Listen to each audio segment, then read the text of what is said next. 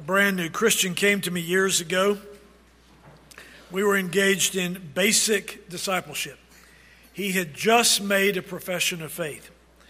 He's, by the way, now, just so you'll know the end of the story, he's now a, a marvelous elder in a wonderful PCA church hundreds of miles away from here. But that day, as a new Christian, frustrated, he was very transparent with me. And he said the following things I'm socially awkward. It seems like I blow up most of my relationships. I said, I've seen that. He said, I grew up in a severely dysfunctional home. Every relationship I saw was toxic. I said, I, I agree. I know what the home was you grew up in. He said, I never saw good models for relationships. I agreed with him and said, You didn't. And finally, he said, I am completely confused about how to treat others and relate to them. I need help. And he did. And so we turn to the text that we'll be looking at today. 1 Peter 2:17. If you've ever had that con- conversation or even just had that thought in your inner monologue and thought relationships are a mystery to me. I just keep stepping in it every day. Every relationship, it seems like I, I offend people. I'm, I hurt them, they hurt me. I just feel like I'm confused. Then this text is speaking to you. What we're going to look at in 1 Peter 2:17 is the simplest possible relational grid and it covers all your relationships. I don't make that as a hyperbolic statement. It covers all your relationships. It's fascinating for its breadth. And so let's ask this as a preliminary question. Are they a person who you're thinking about? Yes. Then honor them. Are they a brother in Christ? Then love them. Are they a civil ruler? Again, honor them, but doubly so because they're your superior. But always in the foreground, fear the Lord. Now, what we're going to examine today, and you may think this goes counter to our norm and our stated purpose as a church. We say it on a, on a very regular basis that we're church for grown ups, that we're trying to produce mature believers. But today is milk. Nudge your 12 year old right now and say, he's, Carly's talking to you. What we're looking at is milk. These are the basics, these are the fundamentals. There is no hidden meaning in this text. When you look at it, you think maybe it has some mystical meaning. Get that thought out of your mind. Four flat, simple relational statements. There is no riddle here.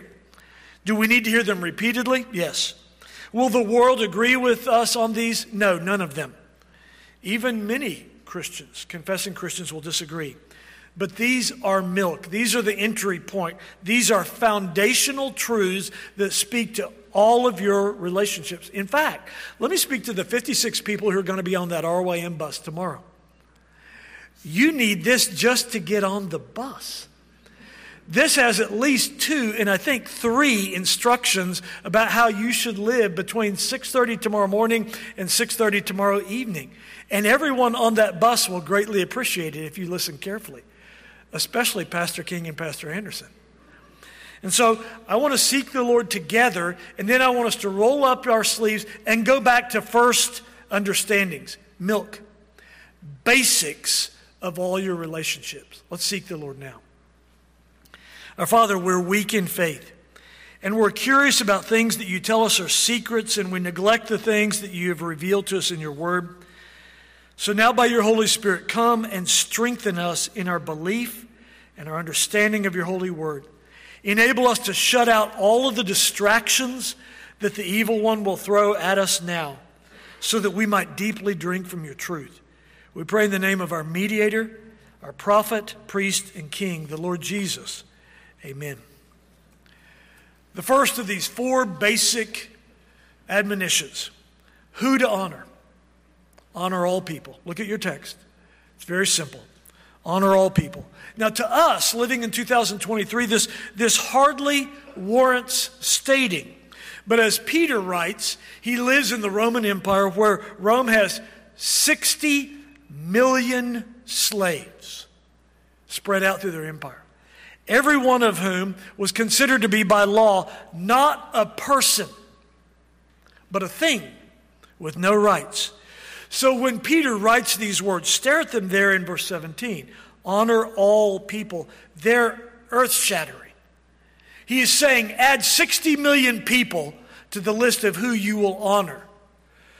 In Romans 13, Peter's fellow apostle, the, the apostle Paul, commands us to give honor to whom it is due. So, who should you honor? All people. View them as equals. Our larger catechism, question 131, says, What are the duties of equals? This is our public theology. The duties of equals are to regard the dignity and worth of each other and give honor to go one before another, to rejoice in one another's gifts and advancements as their own. Now, we know how to dishonor someone. In fact, I can give you a lesson in dishonor between now and your house when you drive home at noon. Just turn on talk radio. Or turn on cable news and you will hear dishonor spewed wall to wall. We know how to do it. In fact, we come out of the womb knowing how to dishonor. This is nothing new. James addresses this in James 2, speaks of those who dishonored the poor just because they were lowly, not recognizing that God is usually pleased to save the lowly. But listen carefully. When Peter tells you to honor all men, the Lord Himself bestows honor on people. Jesus says in John 12, If anyone serves me, the Lord, the Father, will honor him. So if the Lord has no problem honoring other men, considering his great glory, why are you so apt to, di- to dishonor each other? And so again, milk, basics. How to honor. How do you do it? How do you obey this command? Well, first is, and a huge portion of honor is simply the way you speak to them your tone of voice. Yes, ma'am, no, sir. But it also includes actions of honor. This is why, for example, Leviticus 19 tells you to rise up before the gray headed. You should honor those who are your superiors. You should hold doors for others. Look out for their rights, doing good to them as you have opportunity. Paul sums it up in Romans 12 and he says, Be kindly affectionate to one another with brotherly love, in honor, giving preference to one another. Now, here comes the why question Why honor all men? Why should, should you honor someone, anyone, all men? Because everyone you will ever meet possesses the image of God. The Bible teaches the sanctity of life of every single person you'll ever meet. We believe every person is worthy of honor because the Bible says that every person in or out of the womb is made in the image of God. Men are honorable because Christ took our flesh and his risen human nature sits on the throne of heaven. It's interesting that the first truth that's taught in depth in Scripture is this that we are made in the image of God. Look at your Bible, keep one finger and look at Genesis 1. And I want you to notice how much it's taught before you get out of the first chapter of the Bible. this may be basic and it may be milk, but it is foundational. Four times in Genesis 1, four times in the span of two verses. Notice how the Lord repeats himself over and over and over again so that this is drilled into our brain and we get it. Okay, everyone is an image bearer. Look at what the Lord says in Genesis 1 26 and 27. First, God said, let us make man in our image. That's an intertrinitarian conversation, and we see it there in verse 26. Man is made in God's image. Secondly, according to our likeness. That's just a synonym of what was said. Thirdly, so God created man in his own image.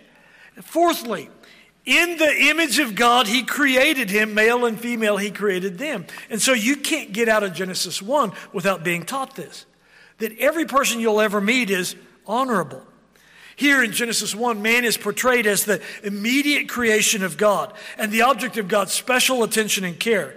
Being an image bearer is what, by the way, enables reciprocal communication between God and man, between creator and creature. He can speak to you in His Word, and you can speak to Him in prayer, and you can understand one another. What is the image of God? It's the mental and moral likeness to God. Men can think and they can know right and wrong.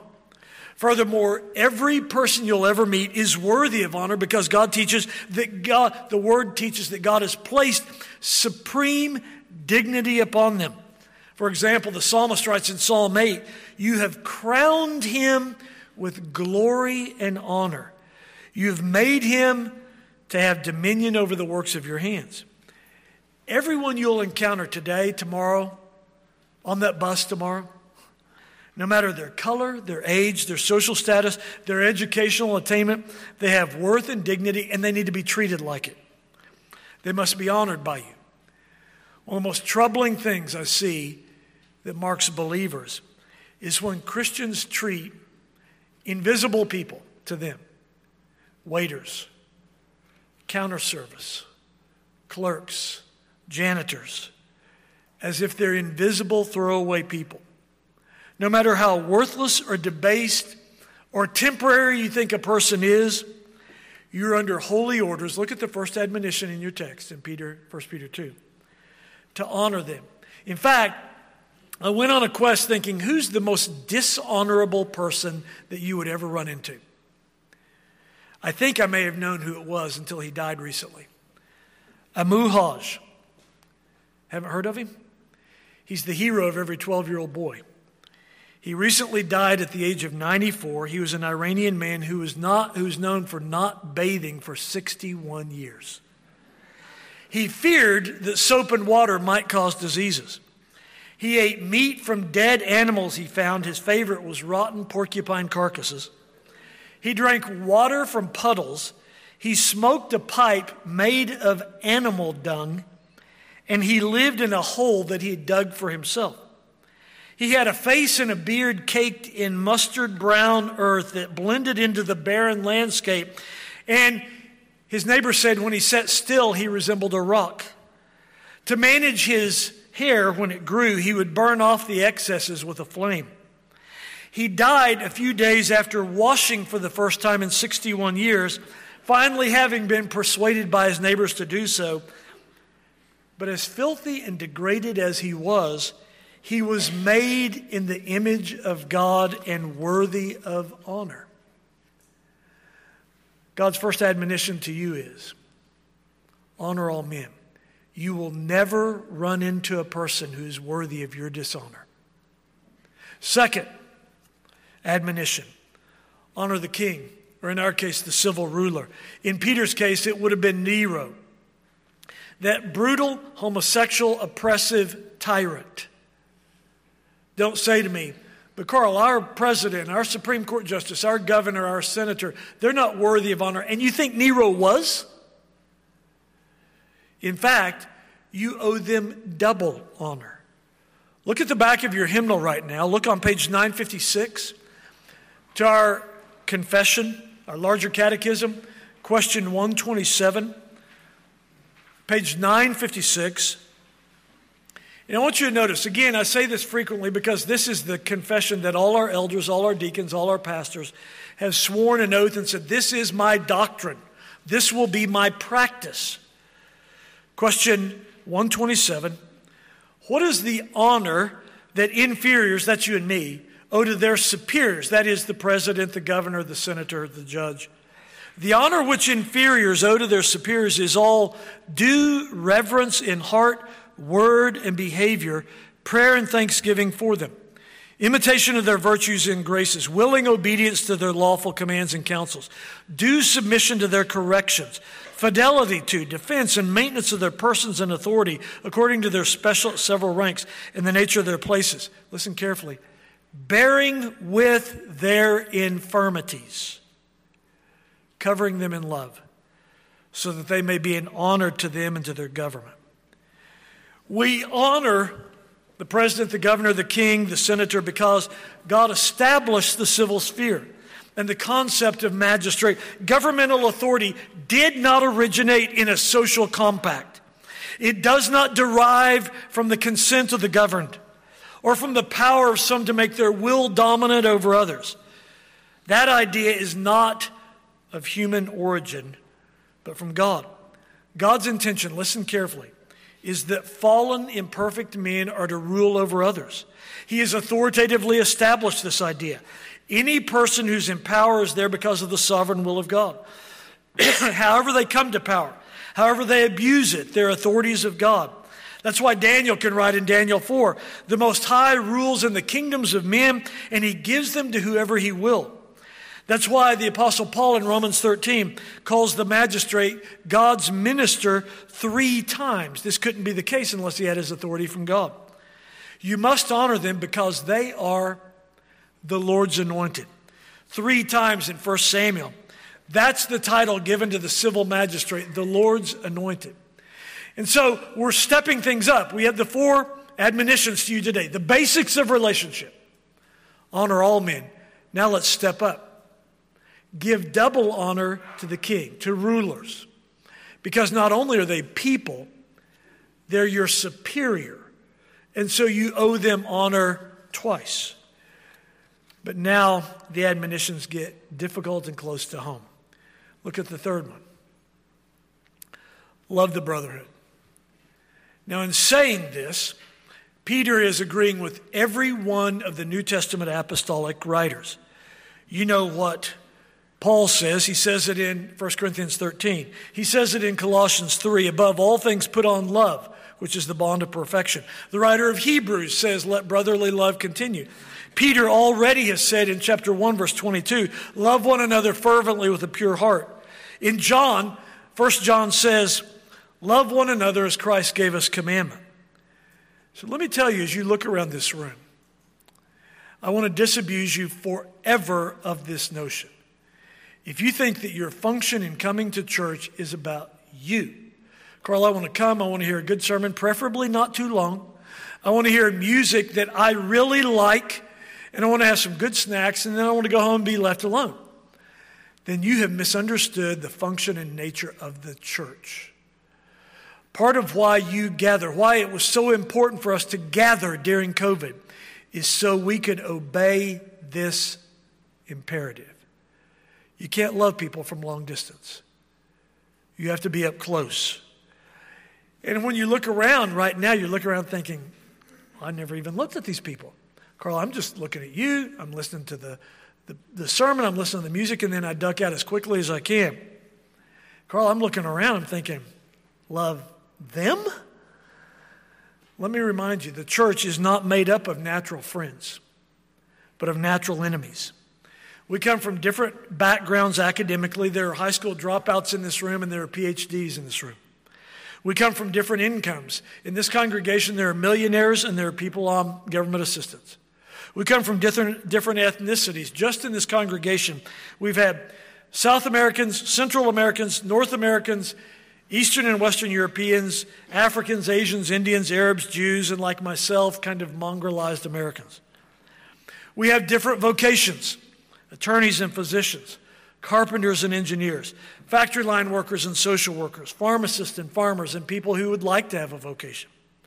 We come from different tastes and different preferences. Some like barbecue and some don't. Now, that's a sticking point for with me. We come together not because we have a natural affinity, but because we have a supernatural affinity. The one thing you have in common with all these people, look around and you won't find any other thing in common besides the fact they're a person made in the image of God. The one thing you have in common with this people is you've all been redeemed by Christ and you have a common allegiance. If Christian love were nothing more than the shared affection of mutually compatible people, it would be indistinguishable from pagan love for pagans. The reason why Christian love stands out is it is a display for Jesus' sake of mutual love among social incompatibles. You'll notice that the Lord commands his people to love specific people. And that's a sticking point with some of you that the Lord commands you to love certain people. I'm not going to give you all the historic and philosophical background, but you've been trained by the world to think that love cannot be commanded. It must arise spontaneously. It comes from Rousseau. The idea is over 300 years old. That the only way you can love somebody is if you fall backwards into love. It's always, by the way, with somebody attractive and pleasing. But what the scriptures teach is that love is not an autonomous, self acting agency which is supreme and can decide whom it will love and not love. What we're being taught in this text is God objectively dictates who we must love because He's the sovereign Lord. And just as He sets His love on the unattractive and foolish, He commands us to love those same people, namely His elect. In fact, Jesus made this so important, He gave this as His new commandment in John 13, just before He went to the cross. He said that night, that Thursday night, a new commandment I'm giving you that you love one another as I have loved you. You love also one another. By this, all men will know you're my disciples if you have love for one another. Let me remind you what love is love is a fruit, an evidence of the Holy Spirit's indwelling, which causes us to labor both for the temporal and eternal good of one another and promote their welfare above my own. Now, let me say that again because it's a mouthful, but it's vital. Because if I were to stop many of you in the hall and say, Give me a definition of love, you'd just say, Ooh, it's that gushy feeling I get. No, listen once again. Love is the fruit of the Holy Spirit's indwelling, which causes you to labor for the temporal, eternal good of one another and promote their welfare above your own. Love is sacrificial. John says in 1 John 3, by this we know love because he laid down his life for us, and we ought to lay down our lives for the brethren. Love is not talk, it's not good wishes, it's not an emotion, it's an action. That's why John will say in 1 John 3:18, "Let us not love in word or in tongue, but in deed and truth." Love never says to the needy, "Be warmed and be filled," but love cares and feeds and provides and gives. Then you know Paul's exquisite hymn of praise to this attribute of love. Love is long suffering, love is kind. Love is not rude. Love is not easily provoked. Love thinks no evil. Love rejoices in the truth. Love bears all things, endures all things, hopes all things. Love never fails. But then comes the fourth and final admonition. We've seen who to honor, all men, and then a step up and a more intense honor to honor the magistrate, honor the ruler. We've seen who to love, to love the brotherhood. And so now we've moved beyond honor to love. Loving is much higher commitment and mandate than just honoring. But now the fourth step is the step that applies to all believers it is to fear God. When I say this, I realize that many of you have no idea what I'm speaking of. The Christian church in 2023 in the West is marked by a distinct absence of the fear of the Lord. I can't keep up with them, they're coming so fast. But recently, the Church of England made another silly pronouncement. By the way, between when I wrote that down and this week, when the bishop of the Church of England said, let's change the preface to the Lord's Prayer from Our Father to Our something else. So that's the newest silly pronouncement to be used in worship. But before that, the Church of England voted by their bishops to create a liturgy for persons switching gender, to take over a Sunday worship service to celebrate this momentous change so that the church would all have to celebrate with them. As I read this declaration from the bishops, I kept looking for a signal because sometimes I'm that slow guy who doesn't realize, oh, this is the Babylon Bee. And I don't get that it's parody. And so when I was reading this, I thought, this is a spoof. I get it. You're not going to get me.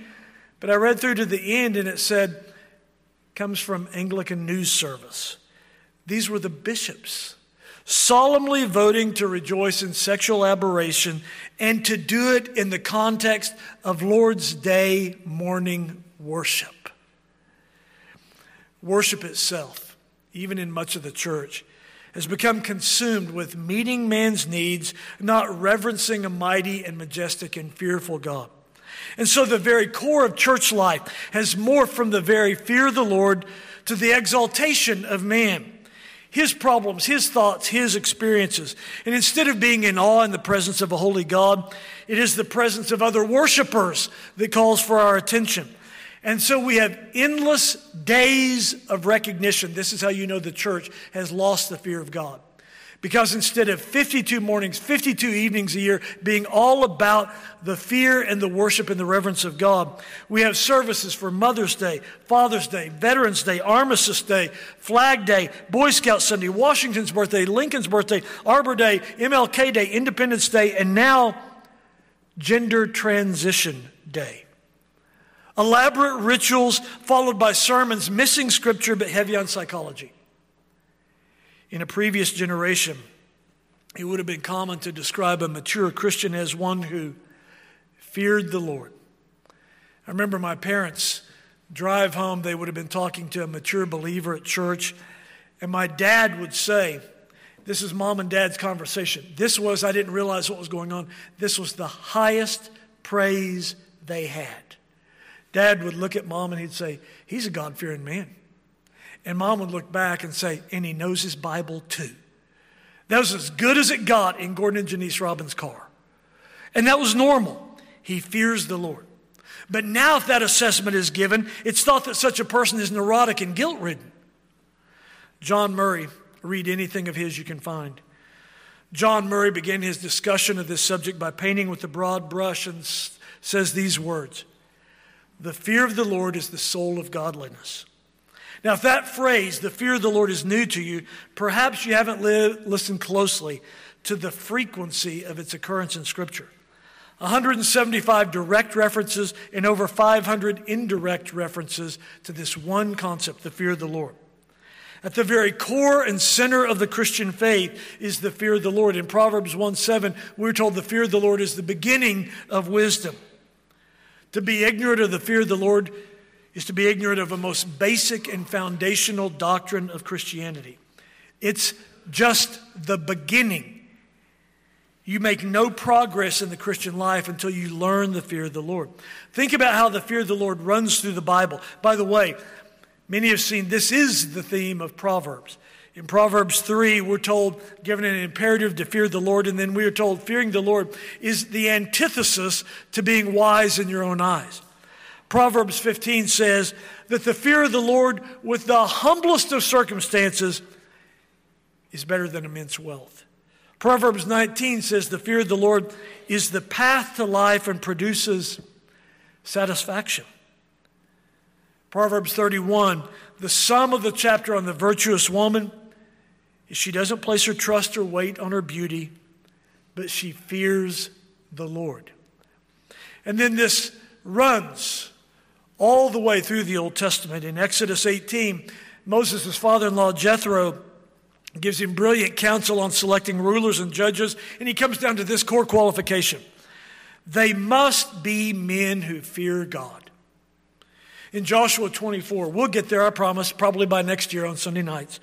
But that closing exhortation from that holy warrior Joshua, plain spoken, military genius, he cuts down to the core of the Christian life, and Joshua says, this is closing exhortation to Israel.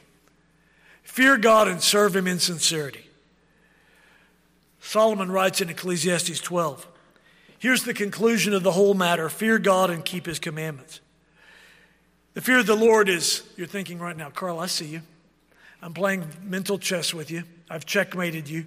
Every reference you've made to the fear of the Lord is all Old Testament. Gotcha!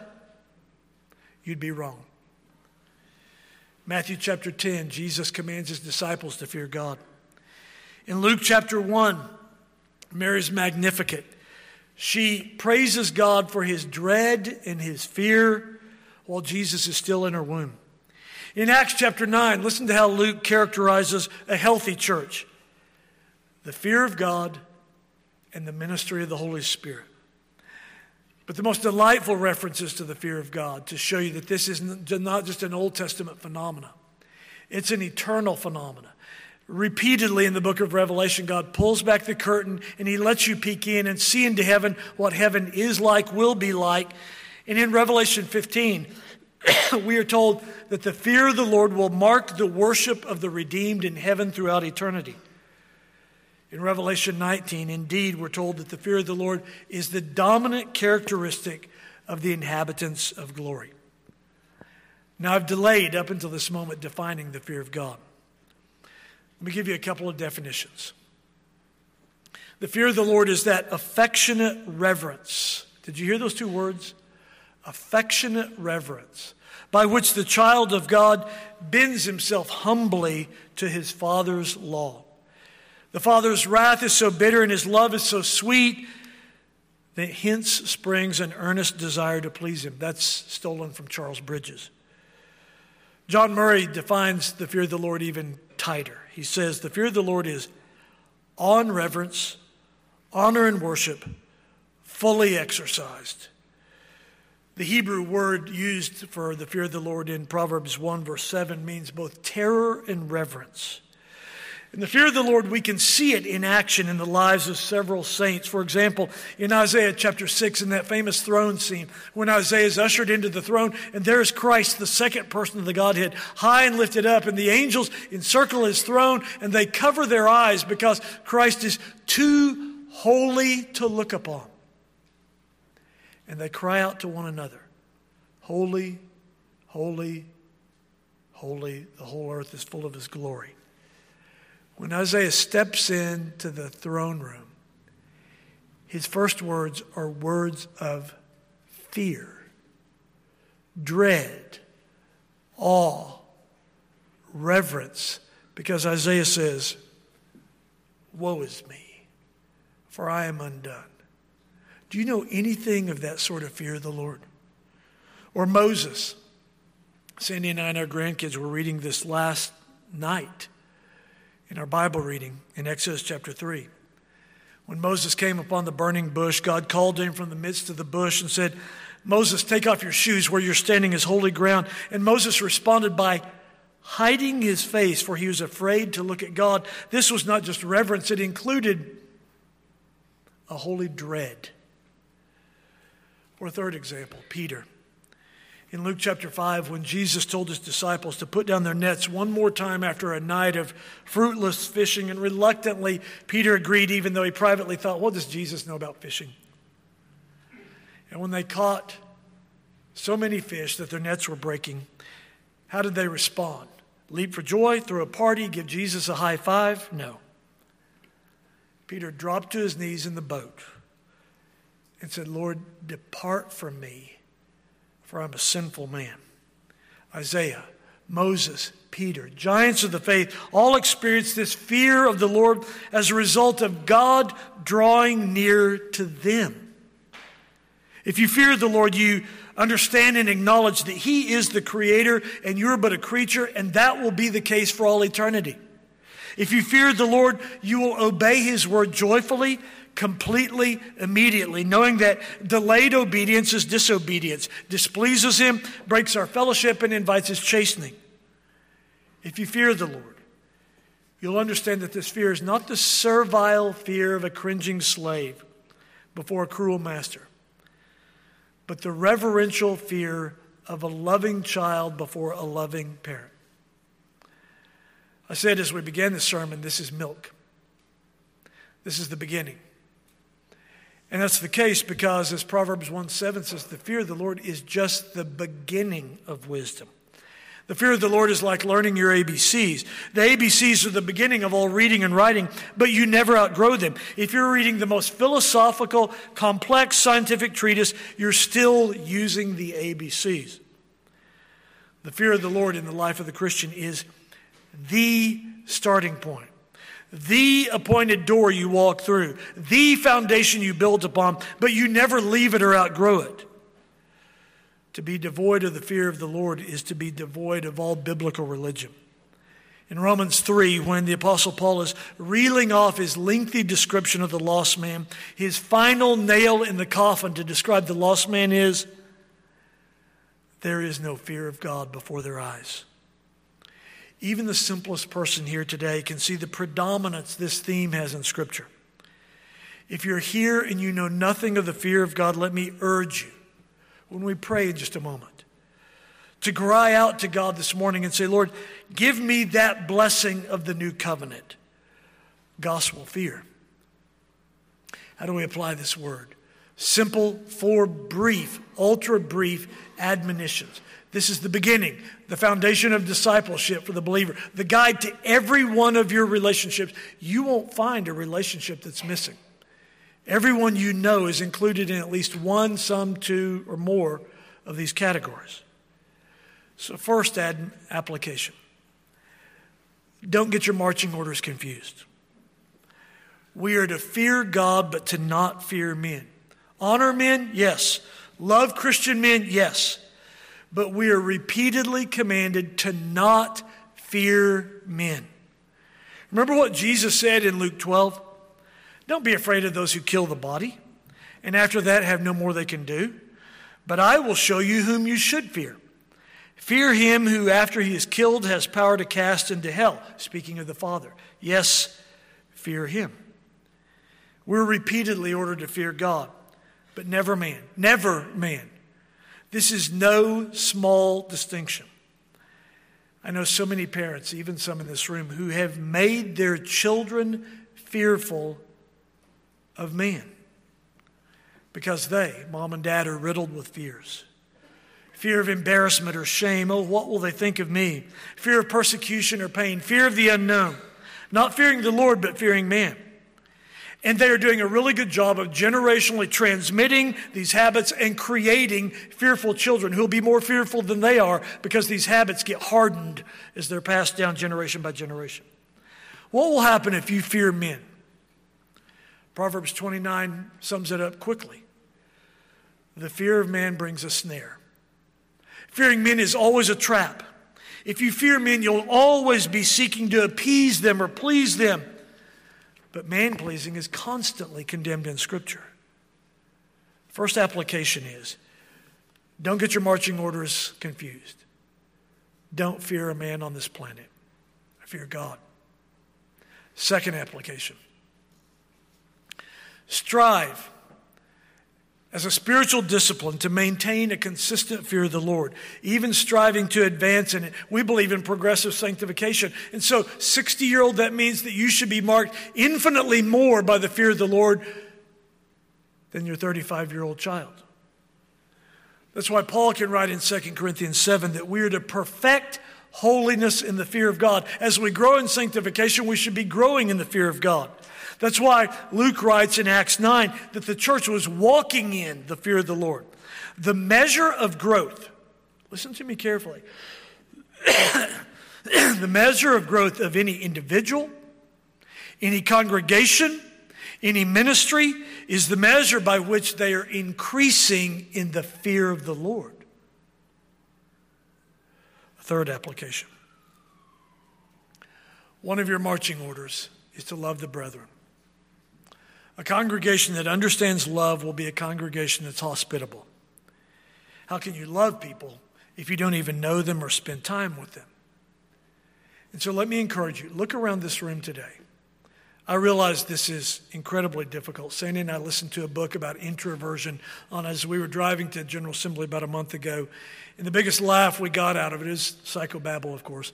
The biggest laugh was the woman said she put on a button for her year of forced extroversion.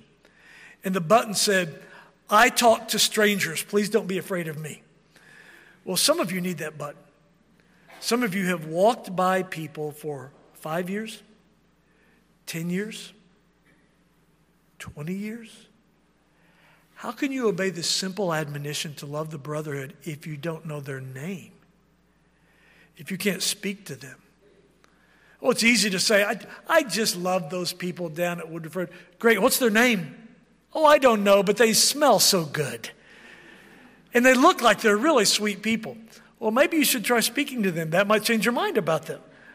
But since God has put you in this congregation, this is the brotherhood that you're to love, not some mythical, nebulous brotherhood. These people, the people inside these walls, and I'll include the choir room, they're sort of in purgatory this morning, but love them as well. But determine today, since God has put me in this congregation, I'm going to love these people. And not just in talk, but in deeds. Much of love is willingness to be imposed on. So I'm going to invite, initiate, Fix dinner, be put out of my comfort zone because love serves one another. I'm going to have a plan to have these folks in my home for lunch on Sunday or dinner on Monday and begin to know and serve them because I understand this is just the basics. That a holy God has commanded me to love the brotherhood. Let's pray together. Our Father, have mercy on us. We have not honored all men. In fact, we've been very effective at dishonoring far too many of your image bearers. We've certainly not honored our rulers, we've dishonored them. We've not even loved the brethren very well. But, O oh Lord, especially have mercy upon us because we have not feared you in a way that gives you reverence. And so, Lord, we come to you pleading for the help of the Spirit. Lord, we need to relearn the very basics. We ask for the help of the Spirit that He would be bringing this verse, these four simple admonitions, to our mind day after day this week, that the Spirit would haunt us by these words, that we might be busy about our most fundamental callings. We pray for our children as they grow up in this church that they would grow up understanding these very basics, and so they would far surpass us, their parents and grandparents, in holiness and gospel effectiveness.